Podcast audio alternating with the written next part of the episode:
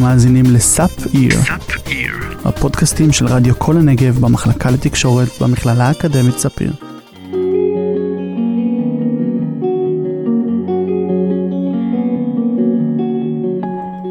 קוראים לי חן פיקדו, אני בת 28 מבאר שבע, הילדה הרביעית מתוך חמישה.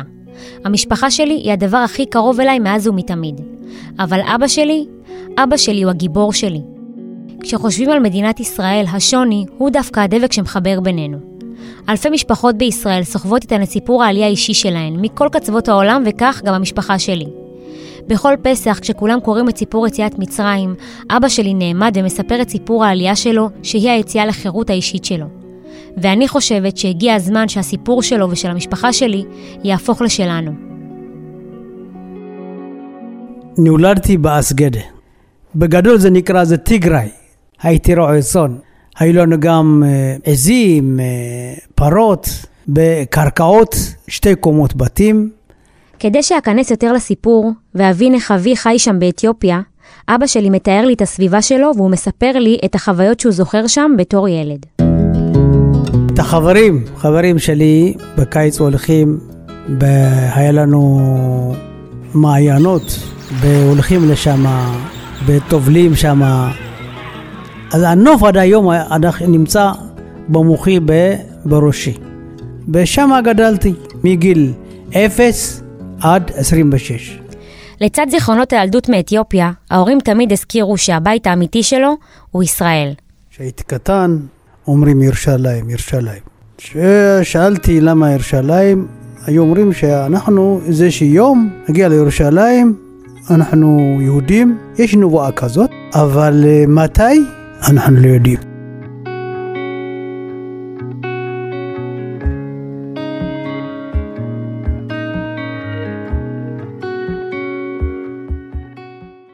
בשנת 1956 עלתה לישראל קבוצה קטנה של צעירים יהודים מאתיופיה, וכבר אז, איך לומר, לא היה להם פשוט. 56 צעירים הגיעו לארץ, קודם כל, אף אחד לא יכול לקבל אותם, לא יודעים לאן להיכנס. מהמטוס ירדו, לא יודעים לאן ללכת. אותה קבוצת צעירים עלתה נחושה לארץ ישראל. הם אפילו חשבו שמחכים לבואם. ואחרי שהם אה, הגיעו כמה ימים בזה, שאלו אותם איך באתם? באותם השנים יהודי אתיופיה עלו ללא אישור עלייה. אמרו להם, אתם ליהודים, אם אתם ליהודים, אתם צריכים לעשות ברית מילה. צריך להחזיר אותם בחזרה, לעלות למטוס לאתיופיה. באותם ימים, הממשלה בישראל פגשה לראשונה ביהודי השחור. הם הטילו ספק ביהדותם ודרשו מהם לעבור הליך גיור, הכולל טבילה וברית מילה. שומרי מצוות, לכל דבר, תורת משה. פתאום אתם ליהודים לעשות טבילה, לעשות מקווה. מאוד הייתה להם אכזבה גדולה, אז מה הם עשו? אז שלחו מכתב. המכתב שנשלח היה מיועד לזקני העדה הנקראים קסים, ששהו אז באותה תקופה באתיופיה. המטרה של הצעירים הייתה להבין אם עליהם להישאר בישראל או לחזור לאתיופיה. כמה מבוגרים אה, ראו את המכתב, אמרו להם, תשמעו, תעשו מה שהם אומרים לכם. הם עשו מה שהם ביקשו, חלק הלכו לקיבוץ לעבוד, אז לאט לאט התחילו לשקם את עצמם, להתרגל.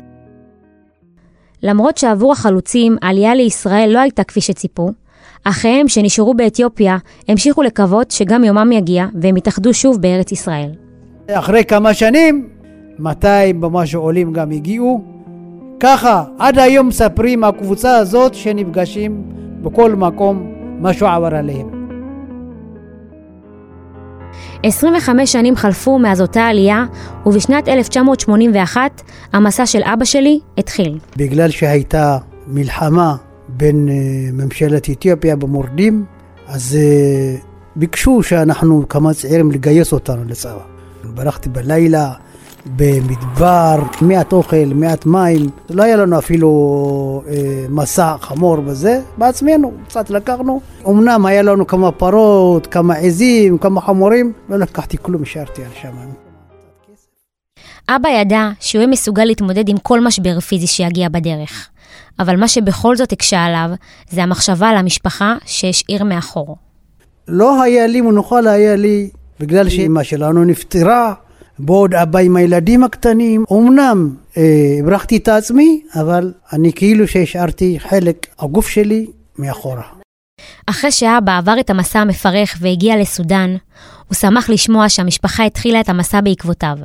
כעבור מספר ימים הגיעה הבשורה שלה הוא לא ציפה. המשפחה נתפסו על ידי שלטון אתיופיה, נעצרו. שמעתי זה, לא היה לי מנוחה, יום, לילה, דאגתי. בשביל לחזור חזרה, להביא את משפחתו, אבא שלי היה צריך לשלם למדריך מקומי. באותו הזמן, המוסד שפעלו למען העלאת יהודי אתיופיה חילקו כספים למשפחות כדי שיוכלו להתקיים. אבי שמע על כך והבין שזו הדרך שלו לשלם למדריך ולהביא את משפחתו. בא אחד מהמוסד, אתיופי, כמובן היה כהמון שנים בישראל. הלכתי, אמור לי שנמצא בשם דני. דני סמני היה איש המוסד שחילק את הכסף למשפחות. תלך תשאל אותו. הלכתי לשאול אותו, אמר לי, תשמע, הכספים שהבאתי רק לאנשים שנמצאים ברשימה. ביקשתי בעצם כסף, אני הולך, אני קונה מורה דרך אם יש לך כסף. אמר לי, אין לי כסף לחזור לחזרה או למורה דרך. הכסף הזה רק ממומן לאנשים שנמצאים פה. לא הייתה לי ברירה, ביקשתי כספים מאנשים, עברתי גם עבודות יומיות. אחרי ארבעה חודשים, אבא משיג את הכסף למורה דרך וצועד כל הדרך חזרה למשפחתו, מסודאן לאתיופיה. זה, כל הזה, יש שוטרים בדרך, גם קיבלתי כמה מכות, אבל לא פחדתי מזה, ברוך השם, הייתה לי אהבת משפחה. אמרתי, אני חייב לעשות את המטרה הזאת. חזרנו לאתיופיה, הגענו לחומרה. חומורה הוא המחוז המרכזי באתיופיה, שם התעכבו משפחתו של אבי במעצר. ראינו אותם שכל המשפחות שלנו, קוראים להם משפחת אסגדה, כל הקייסים, כל המבוגרים, במעצר, כמו מעצר בית זה נקרא, שתי שומרים, שומרים אותם שלא יברחו. מעצר בסודאן באותה תקופה היה סכנת חיים של ממש. נשים עברו אונס, גברים הוכו, ובמקרה הגרוע יותר נרצחו באכזריות. שדדו אותם והתעללו בהם. לכן הם היו חייבים לשקר בשביל שיוכלו להמשיך במסע. השלטון המקומי בגונדר שאל אותם, רוצים לברוח, בהתחלה איים עליהם וזה, הם אמרו, תשמע, באזור שלנו מלחמה גברה. מלחמות קשות. אין לנו איפה לעבוד, איך לפרנס, המטרה שלנו לחפש אוכל, לחפש עבודה. השלטון המקומי האמין להם שהם באו למטרת עבודה ושחרר אותם. אבי סוף סוף זכה להתאחד עם משפחתו ולהחזיר את הזמן האבוד. אז אה, שאלו אותנו שאלות, מי הלך, מי הצליח לעלות לישראל, כמה הם עלו, כמה נמצאים בסודאן, מה שאני יודע מוטב, ידעתי, אמרתי להם, זה עלה, זה עלה, זה עלה, זה עלה, לישראל. אבא הבין שאם משפחתו רוצים לעלות לארץ ישראל, עליהם לדעת שהמסע הזה הולך להיות לא קל. אז אני אמרתי את האמת, תשמעו, מישהו הצליח לעלות לישראל עלה, אבל כמה אנשים גם נפטרו בסודאן. במחלות זיהומיות, כאבי בטן, כל מיני מחלות. אז תרצו, אני אקח אתכם. אם אתם מפחדים, תישארו פה, ואני אחזור, אני אקח אתכם. למרות הסכנה והקושי, משפחתו החליטה לצעוד לכיוון נקודת המפגש, בה אבי הבטיח שהוא יחזור לקחת אותם. אני זוכר את אחי עמניאל, לקחתי אותו לגדריף, איפה שהייתי, איפה שהייתי שנה שמה. אח שלי, לקחתי אותו. עוד פעם חזרתי, לקחתי את אשתי לאה, אחרי כמה ימים גם כן חזרתי, הבאתי את האבא, את האחרים. זה לא נתפס לשמוע את אבא מספר על כמות הפעמים שהוא הלך וחזר. תבינו, מדובר במדבר בלי אוכל ובלי מים, מסע פיזי קשה, וכל זה בלי תלונות, העיקר לראות את משפחתו מאוחדת חזרה. הברחתי אותם, הצלחתי, הצלחתי, שמתי אותם בגבול. בדיוק אחרי שהם באו שבועיים, אז באו שוטרי סודאן, אז שאלו אם יש לנו דולרים. אז אני יודע שפה ערבית, אמרתי להם, אנחנו אין לנו דולרים, אנחנו עובדי יומית, אין לנו כסף. שוטרי סודאן היו מקשים על יהודי אתיופיה בדרכם לארץ ישראל. הם היו מאיימים עליהם ומרביצים להם, לרוב גם בלי סיבה. הדרך היחידה שהייתה להינצל מהם הייתה אך ורק באמצעות כסף. אז הוא בא כדי להבהיל אותי, ישר הרביץ לי. אחרי שהרביץ לי, היה לי מין כמו תעודה כזמנית, תעודה זאת, עם תמונה. אמרתי לו, הוצאתי מהכיס שלי, אמרתי לו, תשמע, אני לא עבריין או שודד, אני, יש לי תעודה. אתה, אני לא מגיע לי שתרביץ לי. למה? אז האחראי אמר לו, לאדם שעשה את זה, אמר לו, תעזוב, בן אדם הזה, הנה, הוא החזיר לי, לקח לי כסף, גם החזיר לי את הכסף. אחרי שאבא שם אותם בגבול, הם היו צריכים להמתין לאנשי המוסד שיבואו לאסוף אותם. ביקשתי מאבא שיתאר לי בדיוק מה היה. לא רואים כלום, זה היה חושך, באו שליחים, איפה שהיינו, אמרו לנו, תקומו, תקומו עכשיו, מהר, מהר. כמו שיציאת מצרים, חורף, גשם. אני, עמניאל, אמא לאה, סבא שלי, זכרונו לברכה, אביי הייס, אחרים גם היו חיכו לנו בדרך, שתי משאיות בקיצור. זמן שהלכנו כמה שעות, משאית אחת התקלקלה, לא יכולה לנסוע. באותם הרגעים, אנשי המוסד הבינו שהמבצע תחת סכנה, ובכדי למנוע זאת הם הכינו כסף על מנת לשחרר את השוטרים הסודנים, ואז הם יוכלו לקבל אור ירוק להמשך המבצע. אז אחרי זה העבירו כל, ה... כל החפצים שהיו במשאית השנייה, העבירו למשאית, כל האנשים גם ככה אחד על השני. באנו במשאית אחד, קרוב למאה אנשים. מאה אנשים במשאית אחת. ככה, אחד על השני. זקנים, נשים, גברים וטף. כולם חייבים להיות מגויסים לאותה המטרה. שמש שקעה בערך בשעה שמונה, קרוב לשמונה וחצי, שוב אה, התחלנו לנסוע לכיוון ישראל כמובן. פתאום אנחנו רואים אורות כמו חלום כזה, המוסד מסמן לו איפה אנחנו נמצאים. הרגע שהם היו צריכים לעלות על המטוס היה לא פשוט. אה, המטוס אה, לא נחת כמו שצריך, פתאום בא, הביא חול אה, בעפר לפנים, מאוד היה קשה, אם היה קצת כמה דקות יותר, אני חושב הייתי מתעלף. אחרי שהם עלו על המטוס ונרגעו מההלם וההתרגשות, אז אבא שלי נזכר. אז אני פתאום נזכר שהיה לי טאפ שקניתי אותו עברתי בסודאן, זה מאוד יקר, חבל על הזמן, זה קנית כמו אותו. אז אמרתי לו, שכחתי במשאית הטאפ שלי בזה. אבא הסביר לי שהטאפ היה הזיכרון המוחשי היחיד שהיה לו מאתיופיה. הייתה לו חשיבות קריטית להעלאת המורל של העולים. הביא לי, הייתה לי שמחה גדולה שהביא לי את הטיפ שלי. זה אני זוכר את זה. זה דובר שפה, קוראים לו זימנה ברהנו. זימנה ברהנו היה איש המוסד למודיעין ולתפקידים מיוחדים. הוא היה מחלוצי המאבק להעלאת קהילת ביתא ישראל ולפתיחת שערי הארץ בפניהם.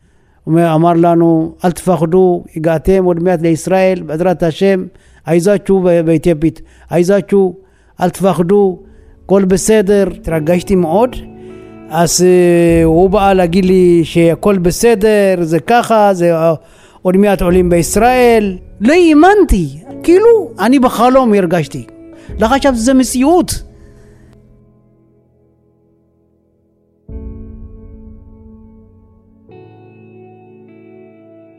רציתי להרגיש יותר את הרגע במטוס. רגעי קושי, מצוקה. אז אמרתי לאבא שייתן לי זיכרון אחד משם. מה שכן שאני זוכר משהו פלא להתפנות, התפנות קטנים כמובן, לא ידעתי איך לשאול אותו אם זה מותר, אם זה לא מותר. הם היו עולים חדשים, מבחינתם לשאול מישהו איפה אפשר להתפנות היה בושה. אז אבא שלי העדיף לחכות עד שיגיעו ליעד, שההגעה אליו הייתה טיסה של ארבע שעות. אותי הקסים הצניעות והענווה שאפילו היום מלווה אותם. זה היה מאוד קשה, זה אני הכי זוכר. גם היה בתוך המטוס, לא היה לנו מים. גם כולם, כל האנשים שהיו כמובן, לא רק אני, כל האנשים שהיו במטוס איתי, היה מאוד קשה. מאוד קשה, מים לא היה. אה, לא ידענו איך לבקש, איך לפנות לבן אדם. מאוד קשה. בנוסף לקושי הפיזי מהמטוס, המחשבות והחששות לא הניחו לאבא. פעמים אתה בדרך, אתה חושב, לא הייתי מאמין גם במאה אחוז, באמת שאני אפגש עם המשפחה. אמנם ישראל, אבל היו שמועות, חלק לקחו אותם לאמריקה, חלק בדרך הם נעלמו, היו שמועות כאלה.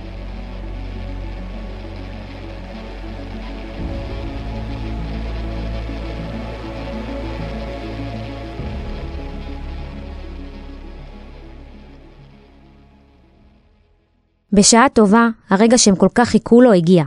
הם הצליחו לעלות לארץ ישראל. כמה שעות הגענו ללוד, בלוד חיכו לנו צוות הסוכנות שלוקחים את העולים. אחרי זה, כל אחד ואחד מזמינים אותו למשרד, שואלים אותו, בן כמה אתה, מתי התחתנת, זה נקרא כמו תחקיר. לפי זה, לפי התחקיר שלהם, ממלאים טפסים, שמים אותנו בצד, עד שכולם ירשמו אותם ברשימה. גם לשמות לא שאלו אותנו, אבל הם בעצמם נתנו שמות, זה הכל.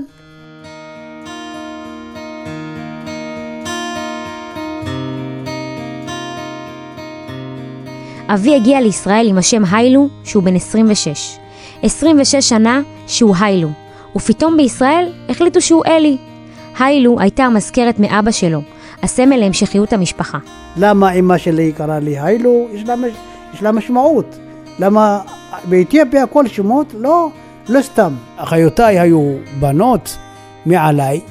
אבא באתיופיה כמובן אה, עובדים מסעדות, בשדה, לחרוש אדמה. אבא צריך בן שיעזור לו. למשל אבא שלי תפסחקו, מה זה תפסחקו? שמח. מה זה היילו? כוח. הסבא שאני נולדתי, גם הסבא שלי קרא לי היילו. עכשיו הנה קיבלנו כוח, עזרה. לראשונה גם אני הבנתי מה משמעות השמות. אבא שלי מספר שהוא לא נקלט כמו שצריך. תמיד הוא היה אומר לנו, הילדים שלו, תלמדו, תוציאו תואר, או שתעבדו בעבודה מסודרת כדי שתצליחו בחיים. בתור ילדים זה הציק לנו. אנחנו דור אחר, גדלנו כאן, אין לנו לאן למהר. והוא בשלו, ממשיך ואומר לי, לא הייתה את ההזדמנות, אצלי זה התפספס. לאט לאט, כשאני שומעת הסיפור, אני מצליחה להבין למה הוא התכוון. הכי אכזבה שהיה לי, לא היה מספיק הדרכות או מה להיות, צביעות לעתיד. מה צריך לי אם כן ללמוד מקצוע? כל מיני הרצאות למיניהם, אה, עבודה, עבודות ממשלתיות. גם כן היה ייעוץ, לייעץ לנו מה יהיה העתיד שלנו. עולים חדשים, לשילבו אותנו לעבודות כמו שצריך. לא היה מושג, ידע.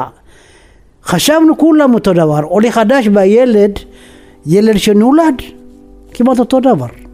ילד מה יודע מה מחכה אם לא רואה ניסיון, אותו דבר. העולים שהגיעו מאתיופיה דיברו אמהרית וטיגרית, והמדריכים במרכז הקליטה לא ידעו את השפה. אז איך הם בכל זאת הצליחו לגשר על הפער? נניח בן אדם חולה, בסדר? חולה, כואב לי בטן.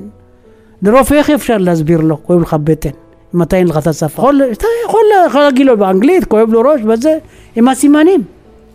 חלק משמעותי מתחושת השייכות היא הדרך בה מתייחסים אליך הסובבים אותך, הצורה שמסתכלים עליך ופונים אליך. הם ציפו לחיבוק מהחברה שאותו לא קיבלו. יותר מזה, הם גרמו להם להרגיש שונים. לא רואים אותך כשווה למניין. לא רואים אותך שאתה א' כל אה, נחות בסקאלה, ואתה מארץ מוזרה, אתיופיה, וגם הצבע קצת שונה, אכזבות לא חסרו.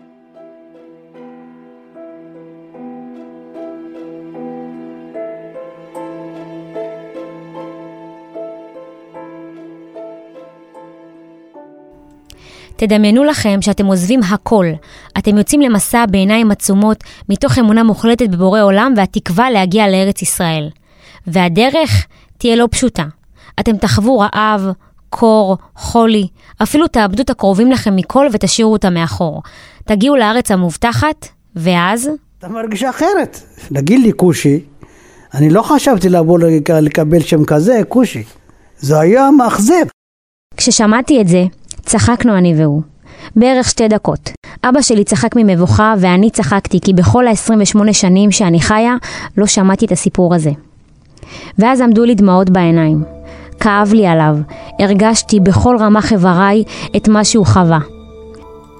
מהר מאוד אבא הסביר לי שאין מה לבכות על מה שהיה. להפך, בזכות זה הוא בחר במקצוע שלו היום.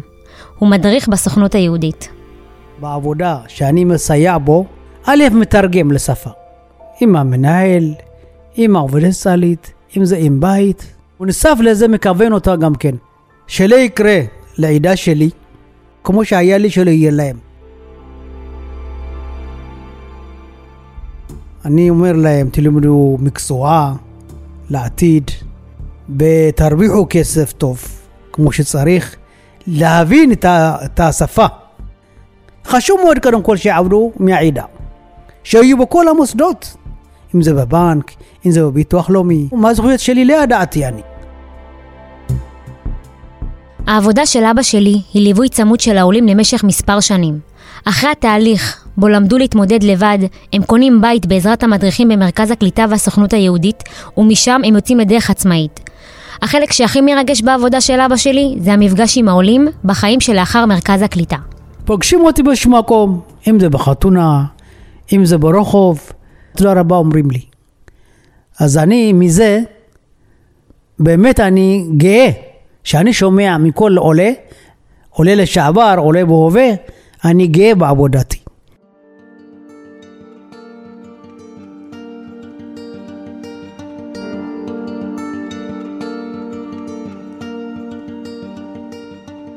אם להיות כנה, בהתחלה לא רציתי לעשות את הפרויקט על הנושא הזה. הרי ברור מאליו שבחורה אתיופית תספר על העדה שלה ואת כל הסיפורים האלה אני די מכירה מילדות. במבט לאחור אני מבינה כמה חשוב לפתוח את הדברים האלה. העם שלנו כמו פאזל גדול שמורכב מאלפי סיפורים של עולים, שמראים כמה חזקה הציונות ואהבת הארץ. עכשיו אני יודעת שלא משנה מי יאזין לי. אם זה את או אתה, תוכלו להזדהות. כי עם מאוחד הוא עם שמכבד את עברו של כל אחד מאיתנו ויוצר הווה חדש יחד.